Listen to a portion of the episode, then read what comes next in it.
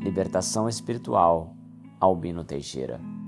A criatura terrestre pode realmente aproveitar de leis que não subscreve, manobrar vantagens que não conquista, cruzar caminhos que não talha, habitar a casa que não levanta, comer o pão que não produz, trajar o fio que não tece, ampliar processos de reconforto que não inventa, colaborar na execução de programas que não planeia, utilizar veículos que não fabrica, medicar-se com elementos que desconhece.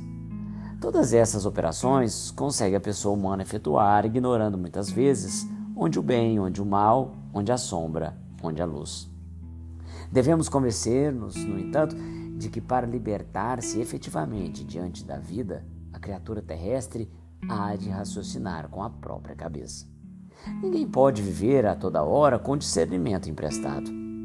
É por isso que somos chamados na doutrina espírita a estudar, instruindo-nos, e pela mesma razão advertiu-nos Jesus de que apenas o conhecimento da verdade nos fará livres.